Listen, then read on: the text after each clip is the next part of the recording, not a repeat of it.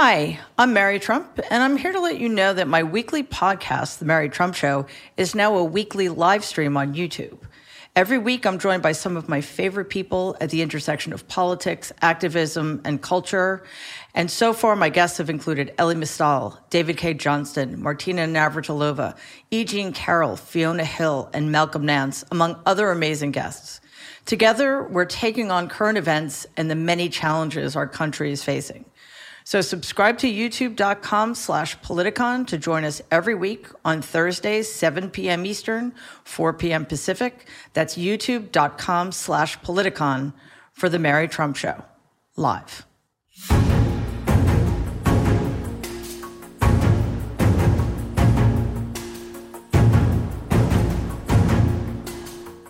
Hello and welcome to Politics War Room with James Carville, and I'm Al Hunt.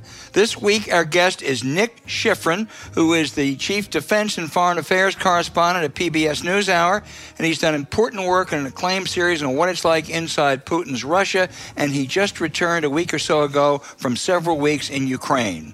Uh, remember, we love taking your questions, so write in into politicswarroom at gmail.com or send a tweet to at Politicon for next week's show. We'll get to as many as we can, and don't forget to tell us where you're from. Please check out the links to this week's sponsors, the Democracy in Danger podcast, Raycon, and Blinkist in the show notes. We thank you for supporting our sponsors. It really makes this podcast happen. Please tell your friends about us and remind them to subscribe on Apple Podcast, Spotify, Stitcher, or wherever you get your podcast. Hey, welcome, Nick. Nick Schifrin. James and I are big fans of the News Hour and your work, especially the great reporting that you did in several weeks in war ravaged Ukraine. We want to get to talking about those experiences. But first, Nick, let me just ask you is it possible that Ukraine could actually win this war, push the aggressive Russians back?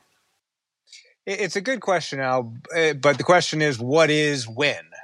So, you know, we, the US, London especially, helped create uh, this expectation of what Russia wanted because we talked about what we believed uh, we stole accurately from from the Russian military plans. That was essentially a, a plan for regime change to to sack, to siege Kiev, uh, and to throw out the Zelensky government and replace it with some kind of you know, pliant puppet or, or, or create a rump state. Um, so if that is what the Putin threshold is, or if that's what the Kremlin threshold is, then yeah, I think there's absolutely ways, and we're seeing it on the ground, that Ukraine can prevent that. Uh, one, Russian tactical mistakes, a, a, lack of food, a lack of gas, uh, a lack of, frankly, plans of communication for how some of its troops were, were, going to proceed and maneuver toward Kiev and maneuver toward other cities, uh, but also uh, an extraordinary resistance. Almost like a guerrilla resistance uh, of individual units fighting in very small numbers, uh, kind of around the side of the Russian lines in the forest using American and NATO weapons to to take out uh, Russian vehicles, Russian tanks. Uh, and what we've seen that happen is that means that the the tank, the columns that the Russians are using, they're immobilized, uh, and so it's actually very effective simply at stopping them in their tracks, literally.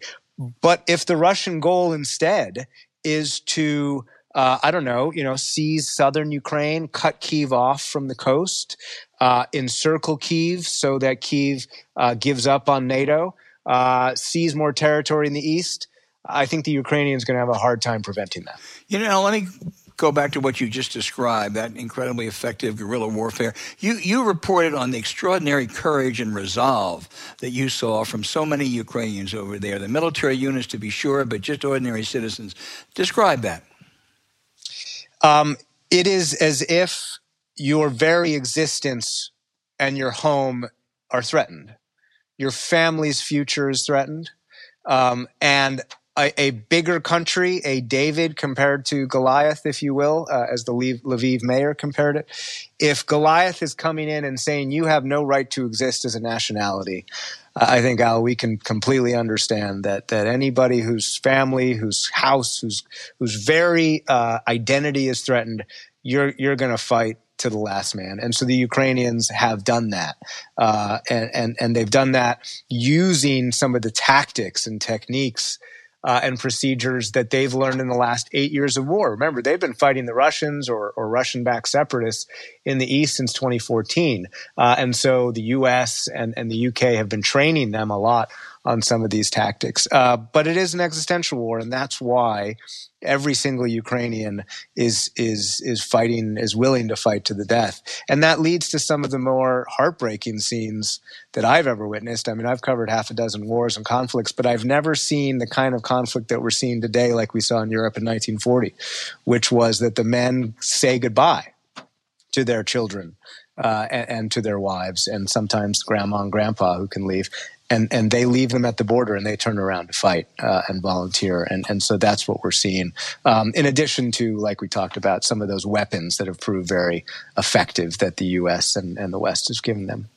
One of your reports from there, uh, you you drove, I think, uh, 500 miles from Odessa to near the Polish border. Took over 20 hours, and you saw much of what is happening and the uh, effort to escape in that harrowing journey. That must have been uh, an extraordinary experience. What's also what's extraordinary about it is is you know at times we're stopped in traffic, right? So we joined um, basically if you draw a line from Odessa, which is on the Black Sea, which is uh, the main port, one of the main ports that Ukraine has. If you draw a line due north, you hit Kiev. So in the middle there is kind of the main artery, you know, the the the I forty, if you will, of Ukraine. Uh, and so you get to I forty or equivalent of it, and you make a left, and that goes to Poland. And so that means that everyone from the east, from Kharkiv, from from from uh, Mariupol, from these these cities that we now all know uh, their names. Uh, all of those people leaving, they're also on I 40. And so traffic is just backed up. I think the first day of the war, the line at the Polish border was 40 miles long. I mean, it was literally a four day line. So now that's, you know, that's kind of cleared out a little bit, but, but in the middle of the country, there's still back to back traffic. So you get into this line and you just sit there. And so we, we, we took a walk and we took walk down the line. And what's extraordinary is a couple things. One, in almost every car, there's there's eight people uh, with children. We talked about because the men can't leave. Every car has a sign in the back that says "Dita," which is the word uh, in in Russian for for child or for children, meaning children on board. Don't shoot us. Um, and every single car, you just start asking questions, and these people need to talk. They want to talk because other people, frankly, aren't asking because they're also fleeing. And the stories they tell are just harrowing. You know, um, the only reason that a parent will risk a gauntlet of Russian troops to leave their house is because their home is no longer safe. The only reason a parent would put a child on a boat is because the land isn't safe. You know, those those ideas that we've heard from poets and authors the last few years of refugee crises were playing out every day in every car on that road, on that highway.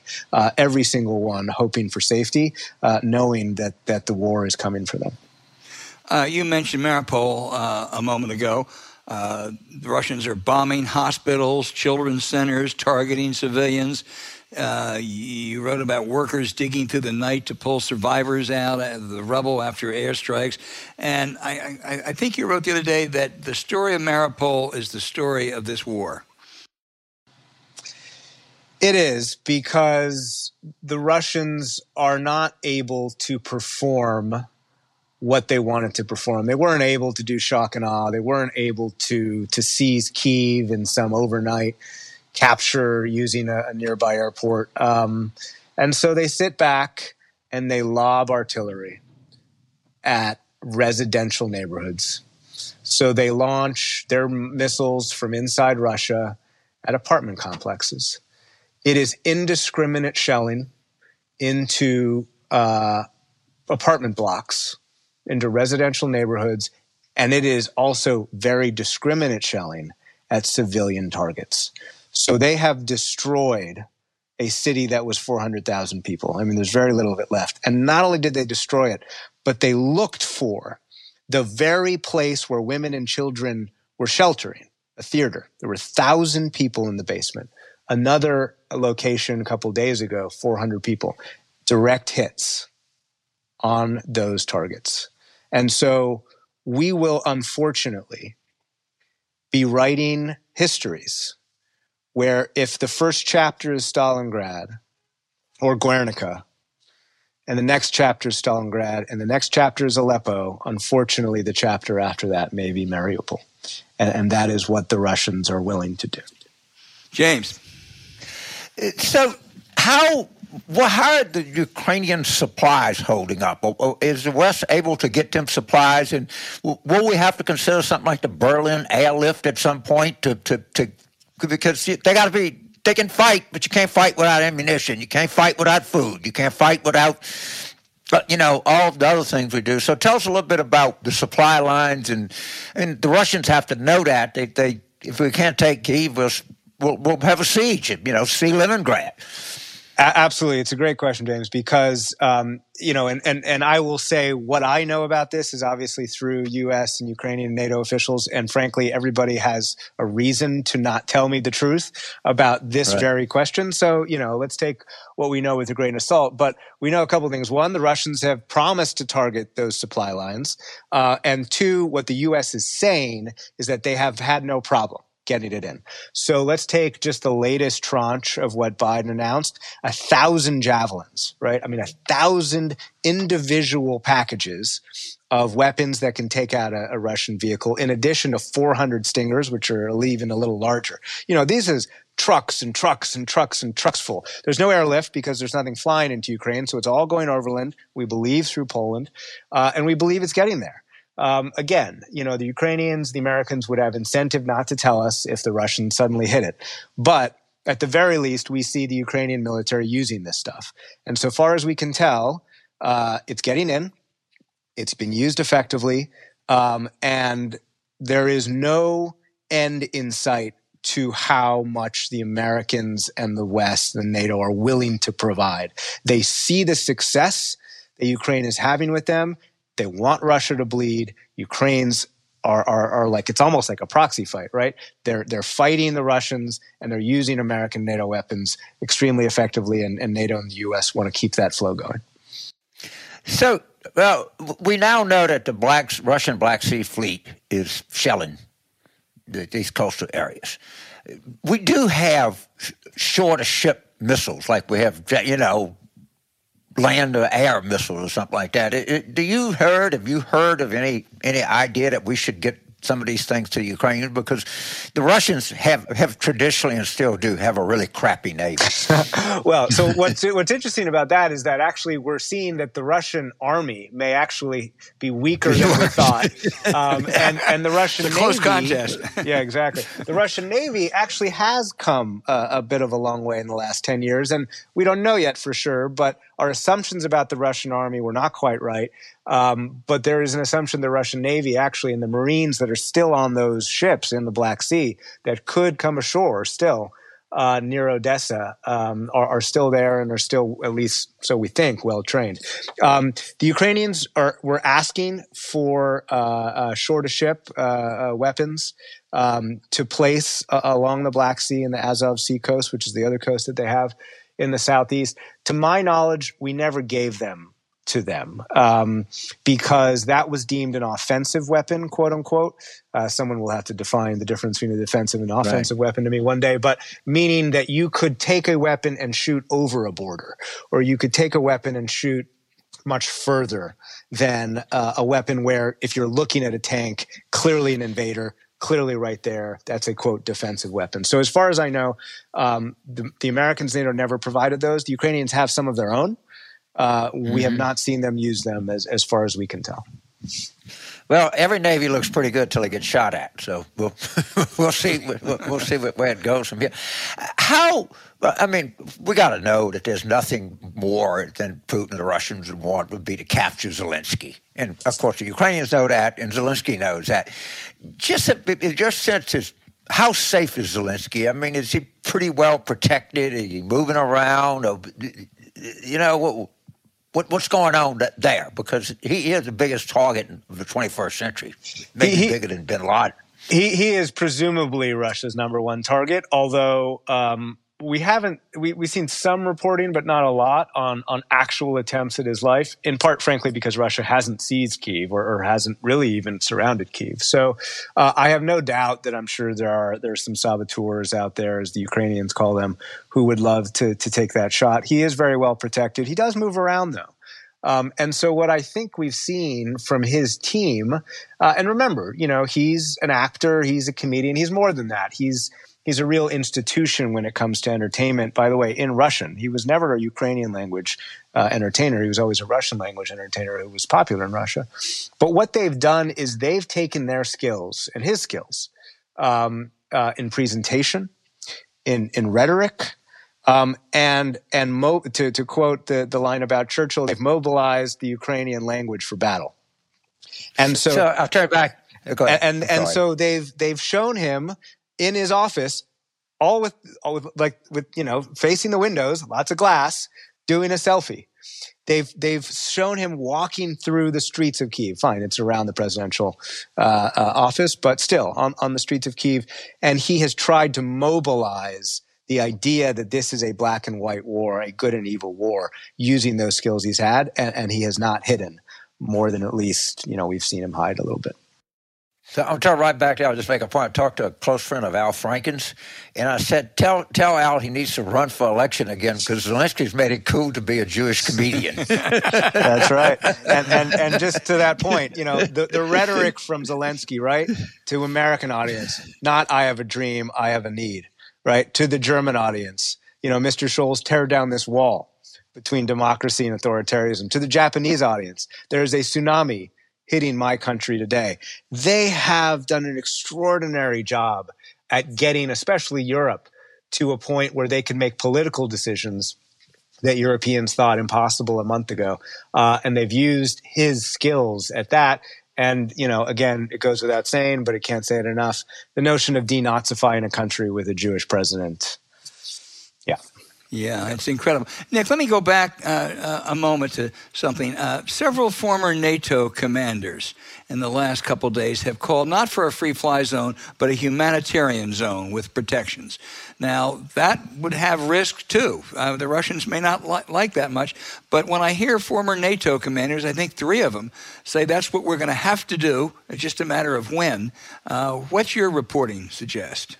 There's not really a, a no-fly zone is a no-fly zone is a no-fly zone. Right. It is really not easy. Um, it requires um, American, presumably, and some European jets over the skies of Ukraine uh, with authority to kill. Right, you can't you can't enforce a no-fly zone unless you are willing to push the button on the side of that jet and destroy a Russian jet. Uh, How would a humanitarian zone be different then? I, am not. To me, I, I don't see a, a lot of uh, evidence that it would be. There are people on the ground who are trying to figure out a way to get what the Ukrainians call green corridors. So literally corridors out of places like Kharkiv and Mariupol, um, and even Odessa uh, through Mykolaiv.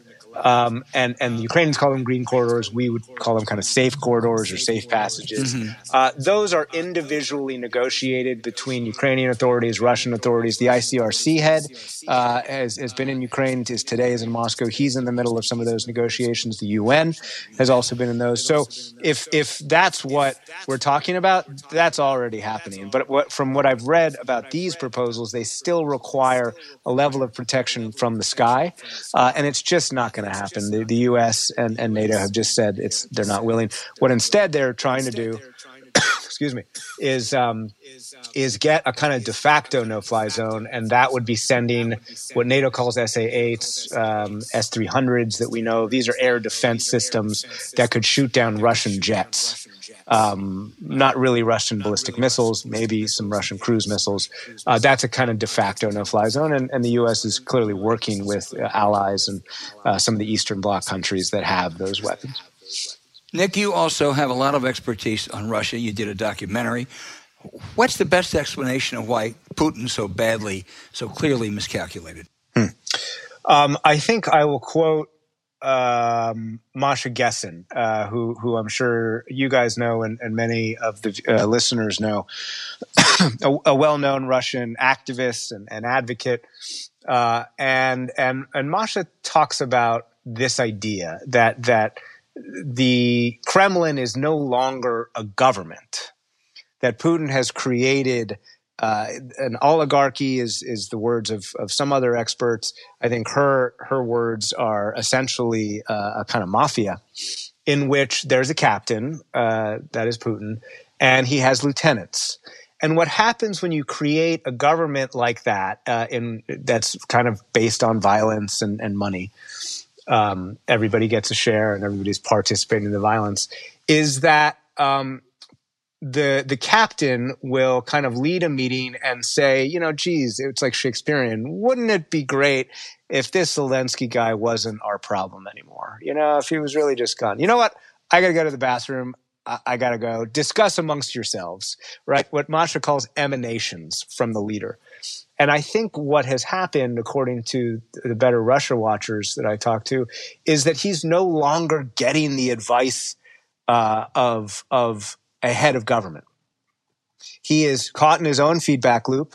Um, and we saw these extraordinary scenes the day of or the day before the invasion, where he uh, recognized the quote independence of Donetsk and Luhansk, the the breakaway republics in eastern Ukraine, and he dressed down the head of his foreign intelligence service. And and the guy got up and he was stammering, and Putin's like, "Speak clearly," and he just badgering him, disparaging him. And he's the guy's clearly nervous, clearly trying to suggest, hey, maybe this isn't such a good idea, boss. And and Putin wanted none of it. So I, I think that's the best guess. Frankly, it is a guess that people have. he's just no longer getting normal government advice. He's getting what he what what what his people think he wants to hear. Well, he's a cornered rat now, as he once wrote about. So, what does a cornered rat do in that situation? Well, I will. I will not uh, repeat the characterization, obviously. Um, but what U.S. officials are worried about is that uh, I think the president's words were, uh, you know, he's up against a wall or something like that. Uh, they're worried that a, a, a more desperate leader will one resort to some of the scorched earth tactics that we've already talked about, uh, artillery into residential blocks, uh, missiles into residential blocks but the the great fear is non-conventional weapons. So most obviously chemical and biological. And I say most obviously for two reasons. One, uh, Putin and his allies in the Syrian government have been willing to use chemical weapons in the past. So they've used them in Syria, uh, as we've seen so horrifically, uh, and also Russian state uh, intelligence cutouts have used uh, chemical weapons in the UK, United Kingdom to target what the Kremlin perceived as as one of its enemies.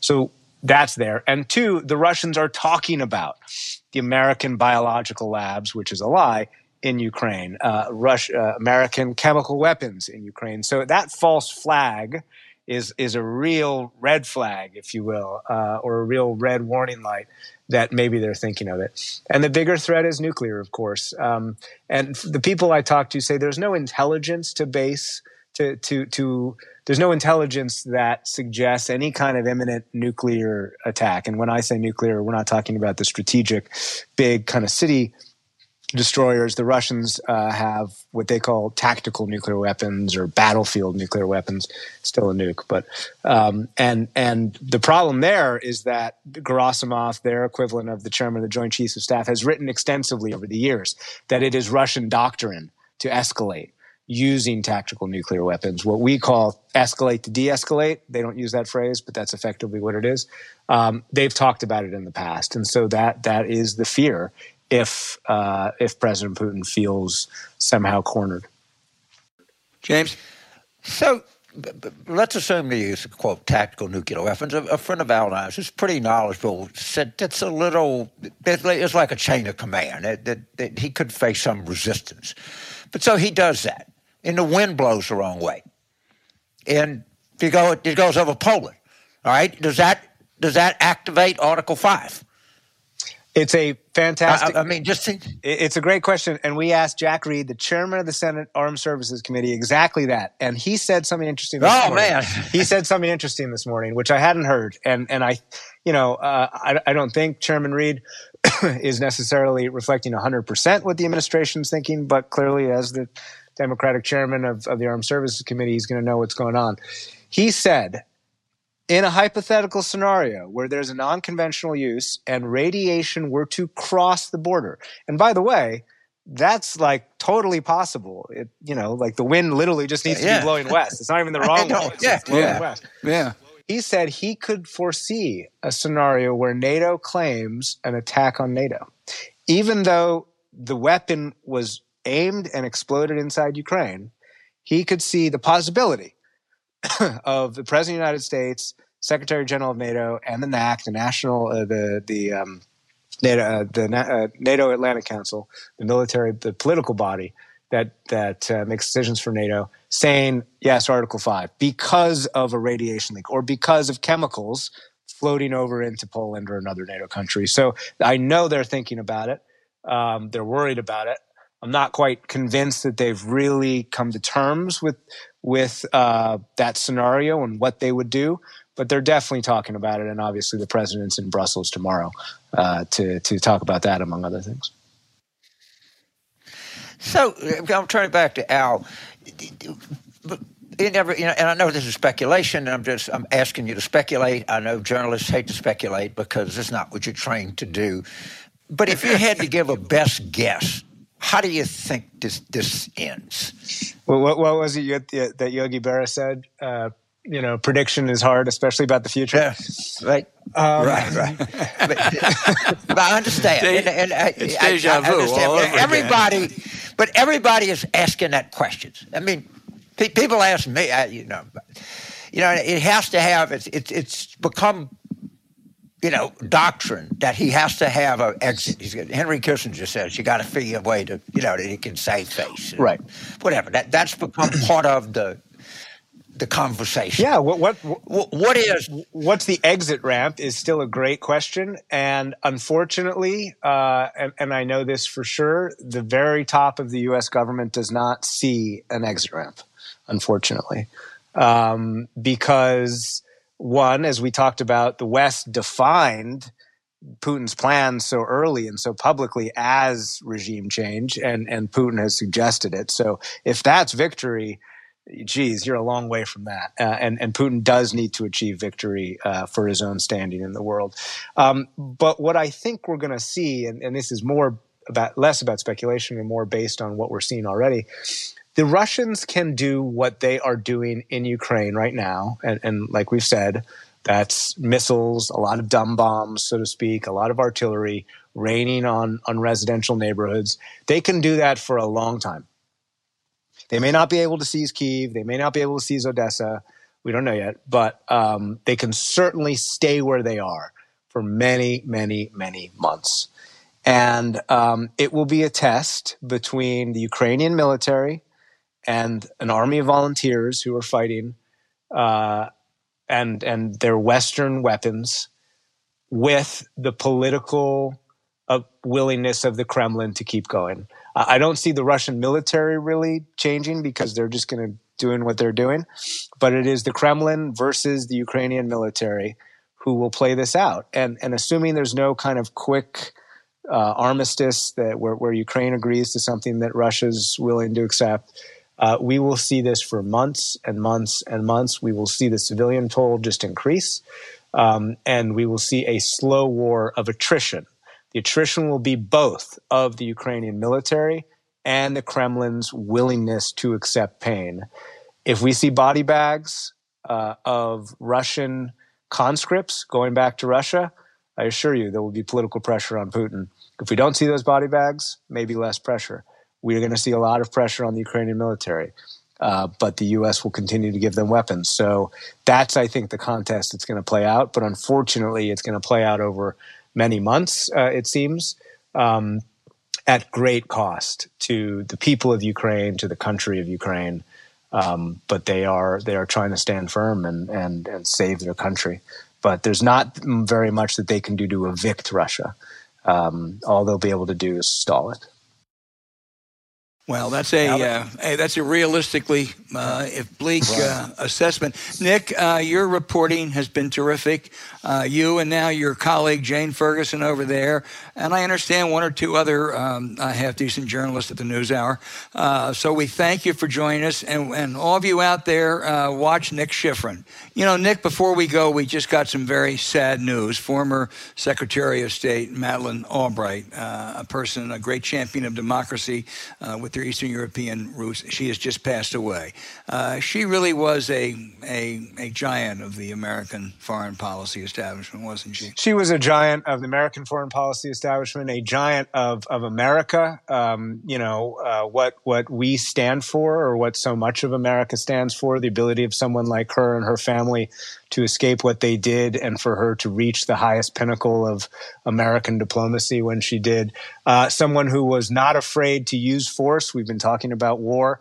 Uh, famously told uh, Colin Powell, you know, well, if you got such a shiny military, why aren't you willing to use it in, in the Balkans to save people? Uh, a champion of human rights across the world, uh, uh, both obviously behind the Iron Curtain and when she was younger, and America standing as a beacon, uh, and someone who I know is was a real role model for so many diplomats and senior officials in this U.S. government today. And, and, and young women. And young women also. James, you knew her? Yeah, I mean, I, I, I knew her, not well, but better than how you doing, Madam Secretary, and, and what a what a what an elegant person, you, you know, and what personal the combination of personal and, and, professional accomplishments, and you know, her book was uh, was unbelievable. I mean, it, people like that that made the United States, mm. and I she is a it, it's a very distressing thing to hear, and, she was a very. Uh, she, she, was very nice. She was very approachable. I mean, she didn't have it, but, but a whiff of arrogance about her. So I, I'm, I'm, I am saddened by this, and you know, it doesn't look like we got a lot of a lot of people on the bench to replace her right now, which is unfortunate. yeah, it is. And uh, you know, my wife and I periodically would have dinner with Madeleine. and two things: she always learned something. She always had some insights, and she was fun. Yeah. She wasn't a stiff. She really, really was fun. So, right, right, uh, yeah she had an extraordinary life, as Nick said, with uh, from her early roots and at an early age in Washington. Her husband left her, and she had two little kids. And her achievements are just uh, the stuff of legacy. Mm. So, Madeleine Albright, we miss Absolutely. you. Absolutely, yeah, we sure do.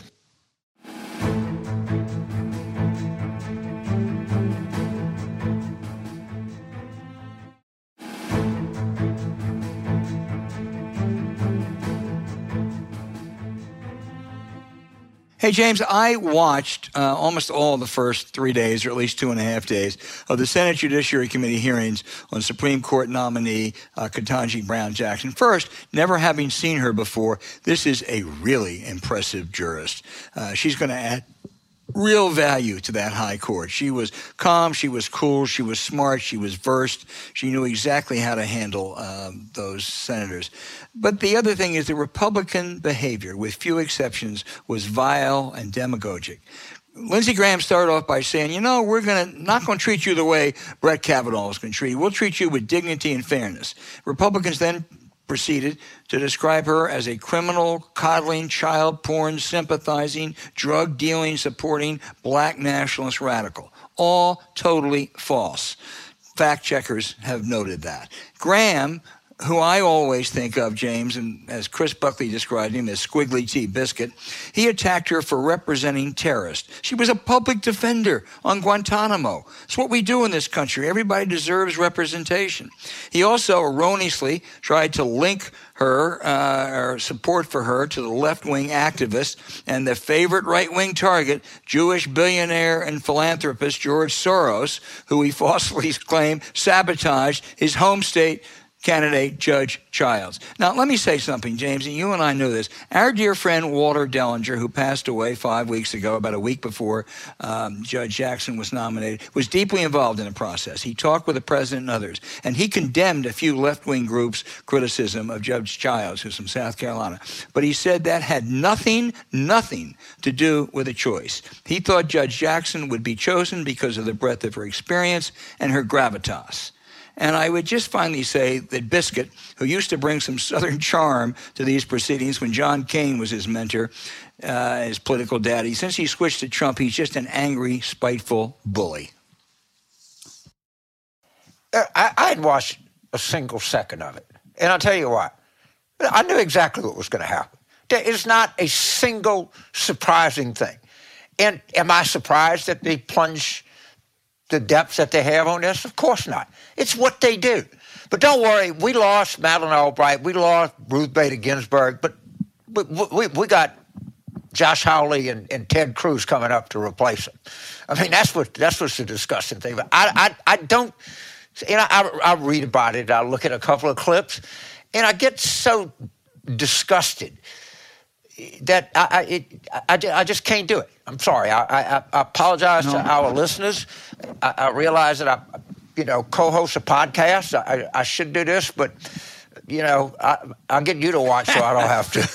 Thanks, James. You, get, you get the assignment next time. Uh, it, it, might even be right. worse than you expected. I, you know what, you know, Josh Hawley, yeah. Josh Hawley focused predominantly on uh. child porn cases, uh, ignoring the fact that her sentencing as a district judge, before she was a court appeals judge, was in line with, you know, the vast majority of other judges. You know, the obsession that guys like Hawley and Ken Starr have on sex-related issues is is truly strange. And then there was Tom Cotton. Tom Cotton, who tries to pretend he's the smartest guy in the room. He and Judge Jackson both went to Harvard Law School. She graduated with honors. He did not. She was a Supreme Court clerk. He was not. I think maybe a little bit of envy there from that, uh, uh, you know, personality um, challenge, Senator. And finally, finally, your favorite, James, Ted Cruz. Ted Cruz the one who begged forgiveness from Tucker Carlson, we'll remember, was that tough guy playing the racial dog whistle while quoting Martin Luther King. He tried to paint her as soft on crime. Now, interestingly, besides being bogus, the night before the hearings began in Bozeman, Montana, he had failed to check in for his flight, and he got furious and yelled and screamed at a attendant there, a desk person for the airlines. They had to call the police in, and this great tough guy on crime, Ted Cruz, proceeded to berate the cop too. So, Ted, go back to Cancun. I mean, again, none of this is remarkably surprising. None no. And I, I, I, you know, of course, the great airport incident that I've read about in the last 12 hours that Paul Manafort was taken off of a plane in Miami trying to go to Dubai with a revoked passport. I mean, that's. I don't think there's much ethical. I don't think there's much difference between Paul Manafort. Are you talking about Putin's consultant or indirectly Paul Manafort? The same one, yeah. huh? Trump was, campaign man. Guys like yeah, same. I mean, it's just too. I can't. I, you know, I, am sorry. I just can't well, get outraged by these, these people. It's just so evident who they are, and they keep reminding us. And I, I don't know. I just it's like you are you are right, James. But the next hearing like this for Politics War Room, you have the watch duty. okay. okay.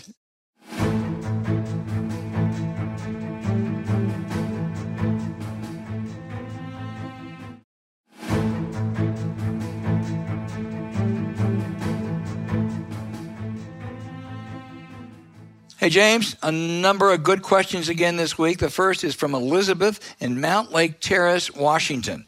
I have never been there, but uh, boy, Mountlake Terrace, Washington sounds, sounds like, like, sounds like it's beautiful. I want to go there. I, you know, I want to go. Yeah, let's get a gig in, in Mountlake Terrace, Washington. Elizabeth, find a way to invite us out there, will yeah. you, please? She says, "Do you suspect that, like the previous president, Tucker Carlson is on the take from Russia? Is anyone trying to follow the money here? Why not?"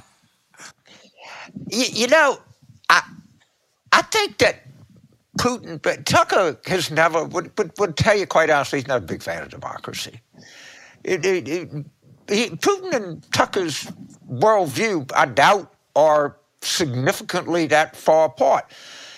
Now, what's interesting is I was reading a piece where these Republicans are, are using ads, just taking right, t- taking Tucker's answer language and just putting it on the air. But I'm, I'm really not all that surprised by this. It, it, and other people that know him well, uh, can't tell you their names, but his initials are Paul Begala. would tell you that who knows him even better than I do. We, we did a show together. This is not totally out of character for Tucker. This is yeah. not a reversal or anything like that. It's it, probably an enhancement of the way that he felt. And I, I, I there, there's this unbelievable fascination among these ethno nationalist right wing uh, Republicans in the United States for Putin. And, you, you know, I, I, I don't. I, I just I don't get it, but that's the way they look at the world. I, I, I, agree, Elizabeth, with James. I don't I don't think he's getting money from the Russians. He's making a fortune from Fox uh, by voicing despicable views. They aren't views you disagree with. They are despicable. They really are. They're racist. They're anti-democratic. But you know, it's who he is. The next question is from Gerald in Nashville, Tennessee. Gerald says, as often as said, hope is not a strategy. As a proud liberal, Gerald wants to know why the Democrats are so smug and lazy to believe these are winning ideas, even as they're proving proven wrong every election cycle. Well, Gerald, let me slightly quarrel with you. Uh, I'll, I'll, go back and I'm, I'm, stealing this from James. 2018 was a model of what to talk about. It was issues that people cared about. Sure, it may have been a little bit easier because you were criticizing an incumbent administration, but you can replicate those same issues in a slightly different way now and not get caught up with all this kind of crazy cultural stuff of Latinx and defund the police. Uh, so I think, you know, it's seven months away and time is uh, wasting, as they say, Gerald. But I think if the Democrats want to come up with a message that uh, uh, we have ideas, we've done some good things, there's some more good things that we can do, and do you really want to go back to the old Trump days? They're not out of the they're not out of the out of the realm of having a better November than people think. Yeah, I, I, I'm trying to agree with you, but it's a, you know, it's a, it's a reach. It's, it, you should read Tom Edsall. I think Tom may be a little more, pessi- you know, overly pessimistic, but the, the, the stench that that these leftists have left on the party is just so hard to get rid of, and it was so idiotic and so stupid and so damaging, and. Uh, it, there's such a small part of the Democratic coalition. Uh, you know, and uh, again, talking this morning to you know posters and people, and you know what what they have done. Look, look what they did to Donna Shalala, who's been you know was Donna's you know great experience. You know, they, they killed us in, in, in, South Florida, and you you can thank the squad and all their supporters for that. Yep, just thank them for it. Yeah, in, you in, can. In, in, the foundations and the universities, these are just the most politically.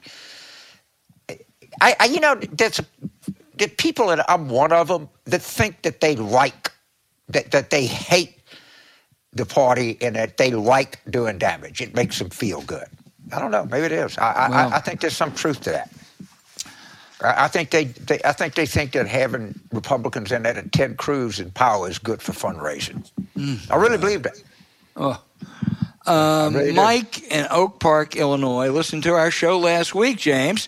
And oh, wow. okay. your idea about using Visa, Amazon, Apple customers list to send information to people about truly what truly is happening uh, in the Ukraine. Let's do it now, Mike says. Do it daily this evil is thwarted. No reason to wait. You know, what will it take to get everybody on board? Yeah, well, thank you, Mike. I appreciate it. You know, I have a lot of bad ideas. But, you know, yeah, you can imagine the, the number of contacts that we have. They order from Amazon. They have iPhones. We have all of this. And, you know, the people that do that are by nature going to be a little more fluent, going to be a little more educated. You know, you, you can start sowing doubt because, you know, as Nick said, this is this is going to be uh, attrition. They're just going to keep shelling, and you know the, the, the more pain we can bring through these sanctions and through pu- public information campaigns, if you will, the more that we're going to be helping Ukraine. This is this is you know is, is can be as effective as sending you know stingers and javelins. Yep. Yep. No, it really can be, and it was uh, you know you and Peter last week. I think really uh, uh, had a terrific uh, idea on this, and it ought to happen now, and there ought to be some pressure on uh, people uh, to do it. Uh, James, I'm going to steal a question from New Orleans. It's from Henry right. down there, and he he poses this hypothetical. He said if President Obama nominated Judge Jackson in 2016. Would that have enabled Hillary to have won? I assume that Obama nominated the consensus judge because of informal assurances of various Republicans they would back that nomination. Henry, no, I don't think that if he had nominated Judge Jackson, first of all, uh, I think she had just been a district court judge for a couple years then. Uh, uh, I, I, think the Republicans almost certainly would have gone even more, more uh, crazy on her. Garland was the kind of choice choice that you wanted to get through a Republican Senate until Mitch McConnell cheated. And that's what he did. He cheated. Uh, he, they're talking a lot about packing the court. And Mike Lee and others, Chuck Grassley say, we don't want to increase the size of the court. Well, Mitch McConnell decided for an entire year he would change the size of the court. He did change the size of the court. He refused to have a hearing, so we had an eight person court for a year because of Mitch McConnell. And that, as much as anything that they accuse Democrats are doing, is what really, really caused, I think, the distrust uh, of the court, the sense that the court is a political institution. That was outrageous what happened back then. And Henry, I'm, I'm, I'm with you on that outrage, but it wouldn't have made any difference if he nominated a Judge Jackson type. I, I agree 100%. I think Henry had an insightful question, and I think it was a really insightful answer. By the way, Henry, and, and people need to notice tornadoes in New Orleans in the spring are, are very rare. They, they, they, usually don't come to Houston or New Orleans or Mobile. It, it, that's more of a, you know, Dallas, Oklahoma City, Shreveport, Jackson, you know, kind of Birmingham problem. And it, that was a pretty, you'd think, well, one person got killed, so you can't say thank God. Of course, it lands in the lower ninth ward.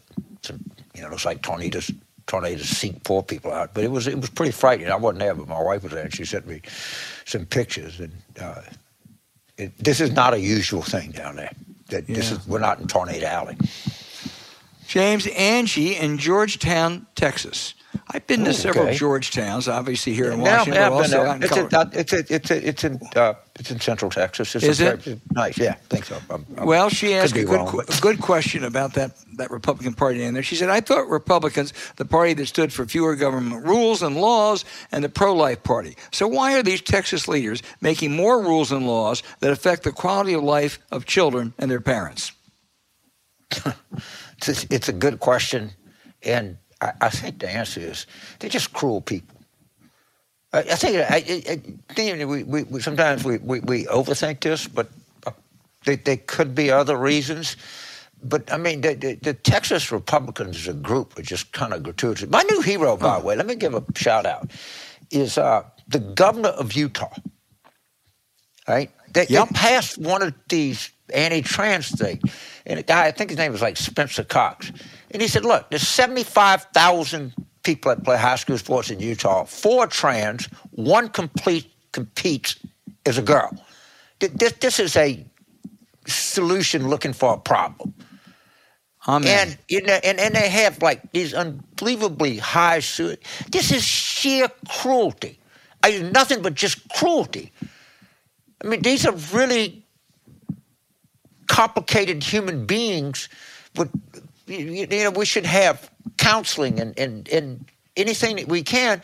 And it's taken four people out of 75,000 and making them to an issue. And it just, it's just cruelty. And they, and they, they want to hurt the, Yes, I got to give the guy a, a, a, real shout out. And his logic was, was totally impeccable. James, I couldn't agree with you more. I, I hope I'm right on this. I think the governor of Indiana may have done the same thing. Uh, he did. I think so. I, I, I didn't uh, get. To, uh, I, I, just happened to see the, the, the governor of Utah's reasoning, yeah. and it was like. I, you know, I said, well, what about? I said, let the high school athletic association figure it out. Absolutely, that's not, that's not a question for the legislature. Right. Or, or if it's college, let the NCAA, you know, the Ivy League right. determine that, or University yeah, I mean, of Pennsylvania. Don't, I don't. You what know, makes a, no, the difference between a three A and a two A schools. If right. it's not the, or eight hundred, that's not the legislature's problem. It's not the business that, of politicians. Stay the hell out of it. Right. Right. Right. right. James, for our next question, I'm actually going to follow one of last week. One of our, our, our, terrific listeners last week asked what Trump could do with, I think he's raised about $100 million. Are there any limits on it? So we promised to go to the expert on that, uh, the great Fred Wertheimer who has uh, explained that Trump can basically do anything he wants with that money. He can use it to buy planes, boats, take trips, uh, pay off people from before. But if he uses it for personal use, he has to pay taxes on it. Uh, and we know that Donald Trump sometimes can be a little bit shady on whether he pays taxes. So, but that's the answer for last week. So, Fred Wertheimer, thank you. he's going to use it for personal use. I can promise you that. Whether he pays taxes or not, I don't know. Our final question is from Eric in Westlake Village, California, who asked a good question Will the Ukraine lessen the impact of the January 6th committee and its findings and reports? It was a threat to our democracy being broadcast all over, but the war in Ukraine is a global threat and it commands all of our attention now. That's a very good question. And it's a question worth pondering. I, I, I I, I, don't know. I, I, it, it, certainly dominates everything, but you know we still hear about inflation. But of course, people experience inflation every, time right. they turn around. Uh, but that, that's a good question. I, I, think I would defer to you, you know, understand this a little better than I do. I really don't, James, because I agree. It's a good question. And yeah. first of all, I guess it depends on what the situation is going to be like in Ukraine in another month or two. It depends on, you right. know, how dramatic the uh, the hearings, the findings. Uh, I'm sure it's going to be some bad stuff that the committee comes up with. Uh, so it's a it's a really good question. And, yeah, it is. And if I was Putin is going to use a tactical nuclear weapon, I'd probably use it the day this came out. Yeah, could yeah. bury that story pretty easily. Yeah, he he don't want anything to hurt his friend Trump. That's for sure. Right. Uh, all right. Well, keep those please keep those questions great, coming in. Great questions. I mean, you, your questions. your not, questions out there are so good, and when we don't know the answer, which sometimes happens, as it did last week, I promise we'll get to somebody who does. So please yeah. keep well, them coming. Thank some, you. Some of our some of our listeners can give us the answer. I bet you they know it as much as anybody else.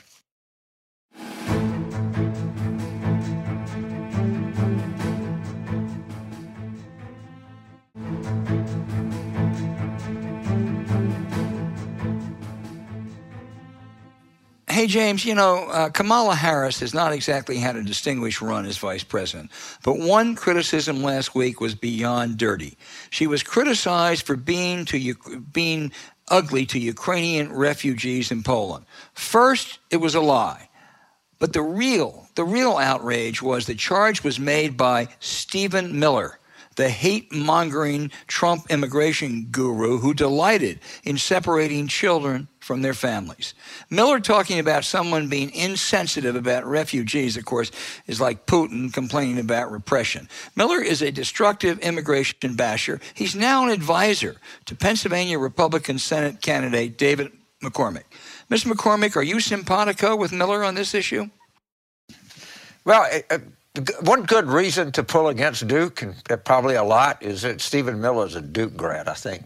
Oh, I, think, I won't tell I, my wife. I don't, I, I don't want to slander Duke without saying, but I, I, I think that Will Leitch, and, uh, who, who's on uh, New York Magazine, had a good, funny piece about who to pull for in the NCAA tournament. You know, Bob Novak used to always pull for the team that was closest to his political ideology.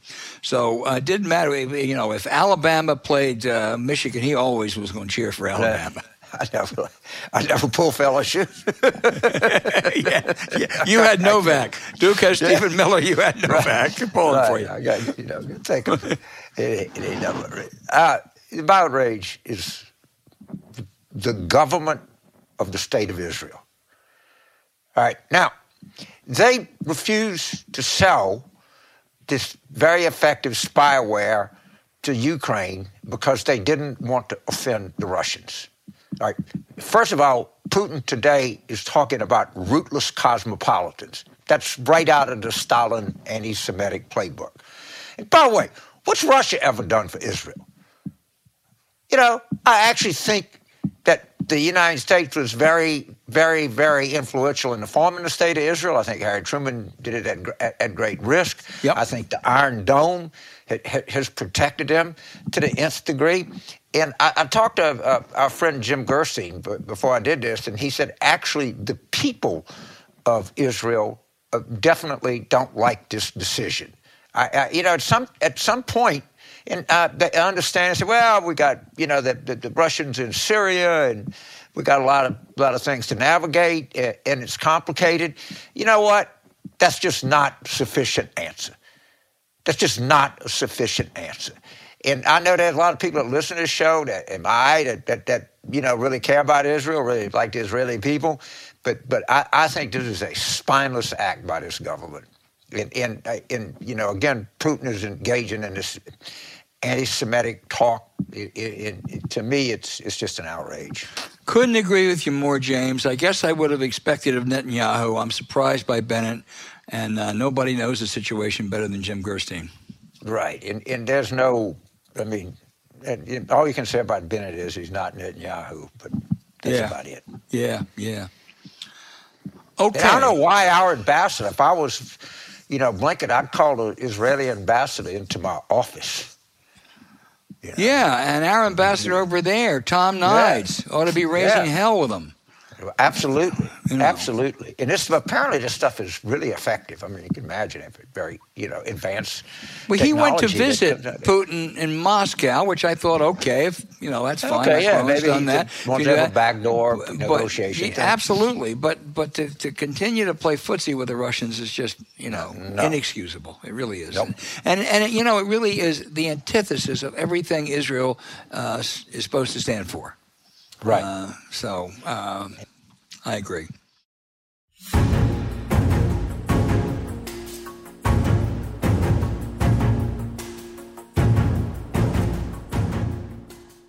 Hey, thanks for listening to Politics War Room with James Carville, and I'm Al Hunt. Don't forget to send your questions for us by email to politicswarroom at gmail.com or tweet them for next week's show at Politicon.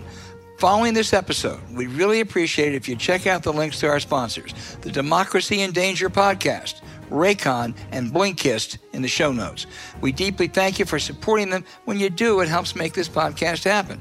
So to keep up with us, subscribe to Politics War Room on Apple Podcasts, Spotify, Stitcher, or wherever you listen. Please rate the show with a five star review. We'll be back next week with another show as we continue our War Room planning.